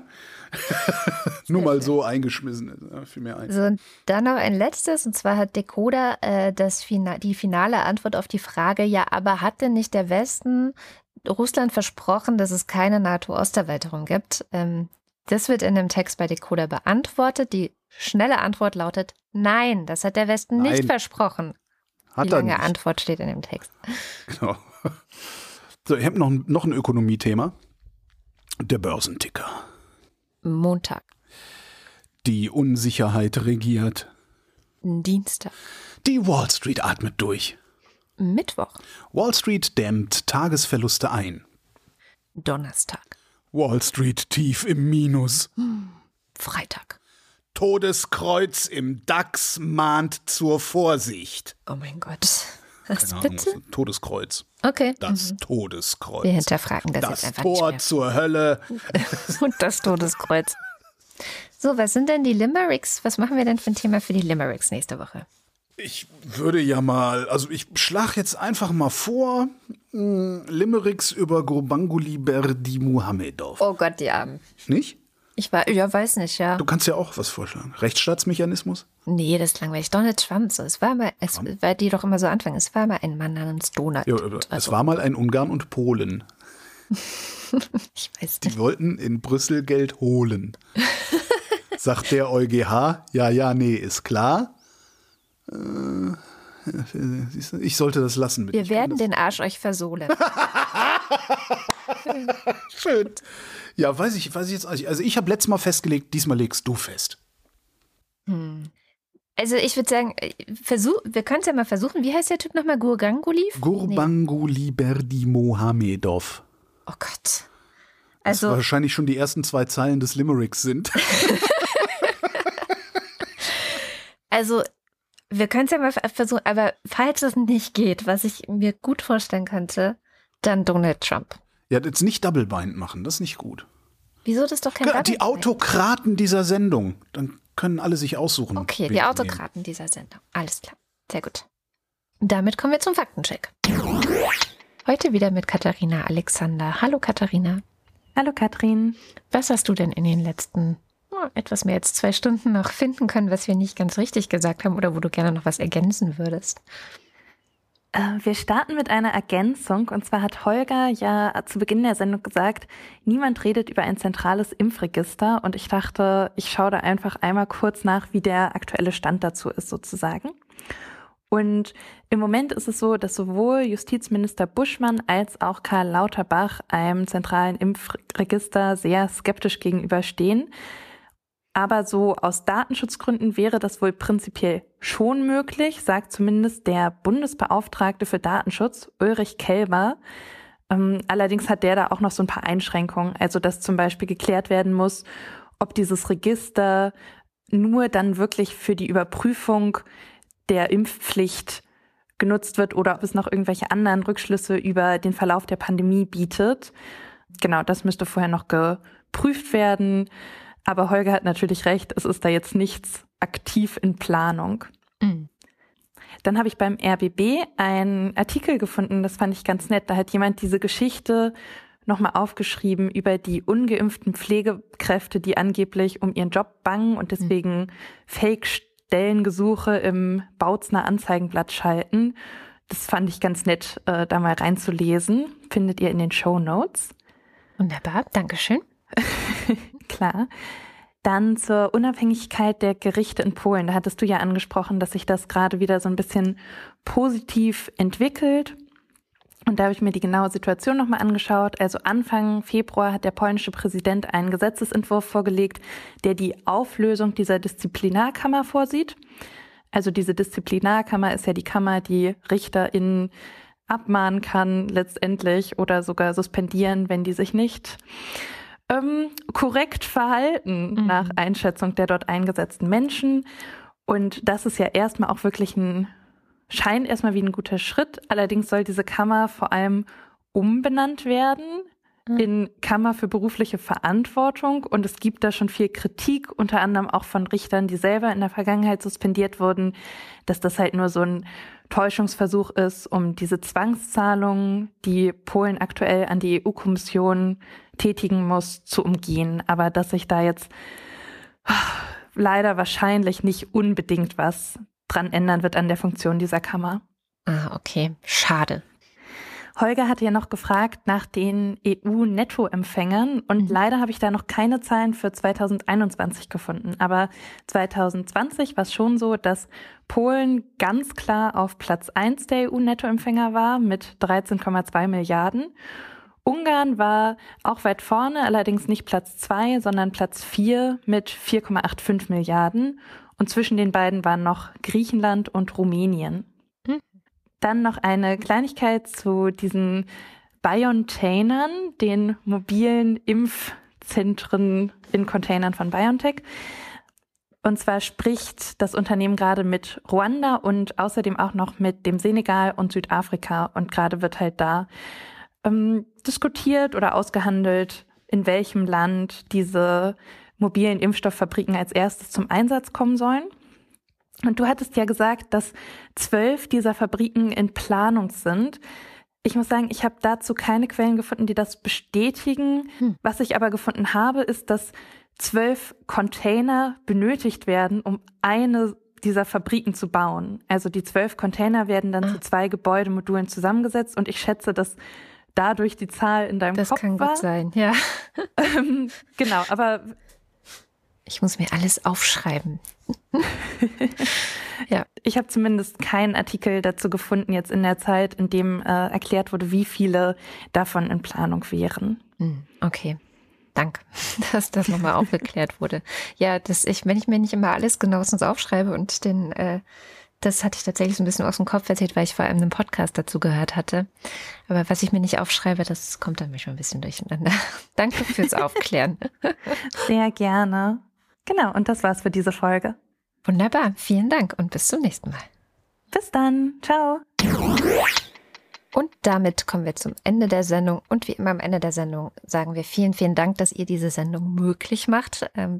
Wir sind und bleiben HörerInnen finanziert. Das heißt auch, wenn ihr wollt, dass die Wochendämmerung weiter existiert, weiter wächst, wir auch uns noch länger vorbereiten können, auch vielleicht, wir müssen mal wieder Interviews machen mit ExpertInnen, ähm, mehr Interviews mit ExpertInnen machen können, dann schaut vorbei auf wochendämmerung.de. Da findet ihr alle Wege, wie ihr uns Geld zukommen lassen könnt. Einer davon geht über Steady, da gibt's die Ultras und den Fanclub und die lesen wir jetzt vor. Dins 1. These pretzels are making me thirsty. Oh, Pretzels werden jetzt auch geil. Volker Arendt. Guido Baulich. Olaf und Fiete bedanken sich für die Post und hoffen damit noch rechtzeitig für diese Woche zu sein. Klappt ja nicht immer, diesen Text rechtzeitig zu ändern. Alexander Bonsack reibt sich wegen der Öffnungsorgien die Augen bei den Pandemiedaten, die ja nun alles andere als wirklich niedrig sind. Ja, ich finde das auch irgendwie beunruhigend, ehrlich gesagt. Ja, vielleicht geht's gut. Was genau die falsche Einstellung ist im Übrigen. Marc Bremer, Oliver Delpi, Silke Dietz, Franz Semirs Fahrt, Andreas Freund, Erik Fröhlich, David Hasenbeck, Adrian Hauptmann, Katharina Hüll, der Jan, Matthias Johansen, Antjot Kästner, Oliver Krüger, Heiko Linke, Ernest Linker, Müsli Müsli Miam Miam Miam, Robert Nieholm, Moste Telchis Bildungsauftrag 2. Akkus, die keine Standardbatterien ersetzen, sondern fest in Geräten eingebaut werden sollen, tragen oft Anschlussdrähte. Diese können, ähnlich anderen elektronischen Bauelementen, axial oder radial angebracht sein. Hallo, Sally the Pinguin. Schrecklich, schrecklich diese Bauelemente. Wing Commander Lord Flashhearts Hausmusik. People are people, so why should it be? You and I should get along so awfully. Das ist von Duran Duran. Rufus Platus. Bimmel, Bimmel, Sabber, Sabber. Sehr schön. Nun sagen Chris und Moni. Jörg Schekis schaut in der Liste nach unten und da steht Jo, genau, über den was in dieser Woche auch noch wichtig gewesen wäre, Schlagzeilen, Schlagabtausch am Schluss, würde ich mir freuen. Wenn ich ehrlich bin, habe ich total vergessen, das zu machen. Habe einfach alles rausgeschmissen, was ich nicht in die Sendung gekriegt habe. Anita Schroven. Nächste Woche, wir üben. There's hope, there's always hope. Joachim Urlas. Endlich verlangen die Schüler, dass mit ihnen statt über sie entschieden wird. Ihre Petition Wir werden laut hat schon 134.000 Unterstützer. Und auch wenn sie bei Lanz herablassend behandelt werden, sie sind auf dem richtigen Weg. So, dann muss und so weiter. Jens Viehweg, Bernd und Foschi W. Möller. Andreas Werner. Justus Wilhelm. Und damit kommen wir zum Fanclub. Juli und Sebastian. Nico Abeler, Hühnchen ist nicht vegan. Ach so, stimmt, wegen dem Ei, ne? Der unbedingt auf sein eigenes Volk stolz sein will, sollte Imker werden. Alle anderen Wege führen zu Hass statt zu Honig. Habe ich eigentlich erzählt, dass mir eine Imkerin Honig geschickt hat mit genau Ja, Why do you go away und so weiter. Katrin Apel, Anja und Jan aus Bielefeld. Dirk B., Johannes Bauermann. Thomas Bauer, Jan Beilicke. Florian Beisel. Oben. Kein Vormarsch ist so schwer wie der zurück zur Vernunft. Bertolt Brecht. Daniel Breyer. Na gut, Kathi, ich höre den Abspann wieder und bin zurück im Fanclub. Wer zum Teufel? Ne. Peter Blachani. Simone Blechschmidt, Bibi Blocksberg. Markus Boslett, Um teilzunehmen, brauchen Sie kein Teilzunehmen. Klaus Breyer, Daniel Bruckhaus. Martin Buchka, Muli Bwanji. Clemens Langhans und Christoph Henninger, Christoph Henninger und Clemens Langhans. Gian Andrea Konzett, Mit dem ersten Glied ist die Kette geschmiedet, wenn die erste Rede zensiert, der erste Gedanke verboten, die erste Freiheit verweigert wird, dann sind wir alle unwiderruflich gefesselt. Hommat, Ach, halt doch's Maul. Hommat Meni Piperixi, das heißt wörtlich alles wurde Lebkuchen, wenn Dinge nicht laufen wie geplant. Cristiano del Tauscho. Boku war den Tag und so weiter. Fürs Töchterchen. Der Weise vergisst die Beleidigungen wie ein Undankbarer die Wohltaten. Es grunzt und grüßt die Schweinewande. Andreas Dietzel. Na, du auch hier? Diese Woche völlig durch den Wind und ihr so? Ein belegtes Brot mit Schinken, ein belegtes Bott mit Hai. Was ist rot und schlecht für die Zähne? Ein Ziegelstein. Nico Erfurt. Ziegelstein. Und als er kam zu sterben, zählt er seine Städt im Reich, gönnt alles seinen Erben den Becher nicht zugleich. Er saß beim Königsmahle, die Ritter um ihn her, auf hohem Vätersaale dort auf dem Schoß am Meer schloss. Schoß am Meer. Ich sitze auf dem Schoß am Meer. Stefan F., Claude Fankhauser, Matthias Flader, Oliver Förster, Olli Frank, der Freibierfried, Markus und Julia freuen sich über jede neue Folge. Marcella Frick, Marianne Friedrich, Mareike Geib, Sabine Gielen, Jörn Arne Göttich. Christian Göttinger, Gottinger. Bärbel Grothaus. Miriam und David grüßen Samson. Kati grüßt Joni, falls er mal wieder den Abspann hört. Dann war das wohl Joni. Mhm. Ricardo Gatter. Und Simon Hegler. Silke Hartmann. Alexander Hauser. Ich habe mich gerade gefragt, ob das der Alexander Hauser ist. Habe ich ihn neulich schon mal gefragt. Naja. Äh, Ja- Jan Heck, Sven Hennissen. Ralf Herbst, Tobias Herbst. Nils und Hilke. Meine Toleranz gegenüber Idioten ist heute sehr gering. Ich hatte eine gewisse Immunität gegen sie entwickelt, aber es gibt da draußen scheinbar immer neue Varianten. Lars ist vom Versagen der Politik entsetzt und trinkt jetzt Mai Tai. Hey Greta van Vleet, you're the one I want. Jasper. Philipp Kaden. Arne Kamola. Alexander Klink, bist du auch manchmal irritiert? Aber weißt du nicht mehr, dass wir mal dazu aufgerufen haben, dass die ähm, das als Tinder nutzen sollen und dass wir die verkuppeln wollen? Ah, Tinder, das ist auch geil. Den kann ich mich nicht mehr dran erinnern. Finde ich eine geile Idee. Ja, War machen die sie jetzt mir? anscheinend. Ich glaube, die war von mir. Mist. Hatten wir Alexander Klink jetzt schon? Ich, ein weiß es nicht. raus. Alexander Klink. Jessica Go Go Go Go Go Gotch Go Goch Go Kogoi. Kogoi. ja, wahrscheinlich, ne? Äh, so Jessica, einfach. schreib doch mal, wie man das ausspricht. Ich vermute mal Kogoi. Ja, wahrscheinlich. Thomas Kohler. Ich mach's mir halt immer unnötig schwer. Das mache ich schon Hm. mein ganzes Leben so. Darum bist du mit mir verheiratet. Markus Krause. Magali Kreuzfeld. Felix Kronlage Dammers. Pia Ich Kronquist. hätte jetzt Nein sagen müssen, ne? aber. Äh, Thomas und Corina. Ich kann Schmerzen. Ich habe eh Schmerzen. Ich bin über 50. Also mit, mit. Oliver Kohlfing. Sebastian Lenk und Henry Vize. Detmar Liesen. Erwin Lindemann. Nico Linde. Florian Link. Bobby Tables. Little Bobby Tables. Yogi Löw. Sch- Schwanzus Longus. Mein Name ist Ipsum. Lorem Ipsum. Sabine Lorenz. René Ludwig. Macho und Mäuschen. Ich esse meine Popel. Gliedlich Merz. Martin Meschke. Robert Meyer. Nevermind. Kleine Hunde Miam Miam Miam. Sarkus Möder. Johannes Möller. Lordi Mondkind. Die Mulle. Johannes Müller. Haben keine Termine und sind noch ganz leicht verkatert nach dem Gelage die letzten zwei Wochen. Aber was soll man machen gerade? Celi Neubich. Das geht auch alles irgendwie durcheinander da hinten. Hm. Thorsten W. Nollstein. Boris Perner. Jo, no, und Peter Schmäler. Jochen Philipp. Josef Worter. Sebastian Quapp. Der Raketenmann. Wilhelm Reich. Marc Riese. Milena Roberts.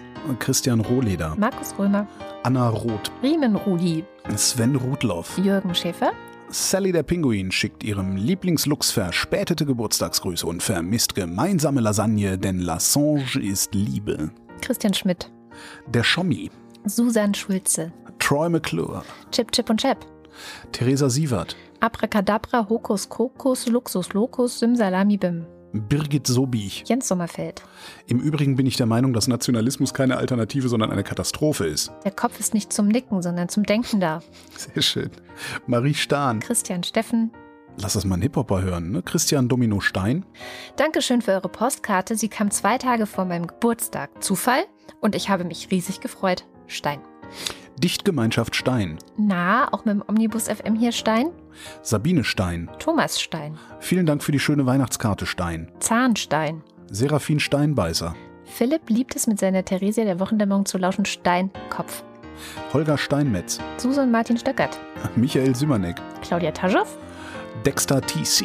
And if you go chasing rabbits and you know you're going to fall, tell him a hookah smoking caterpillar has given you the call. Moritz Timm. Mr. Tipp.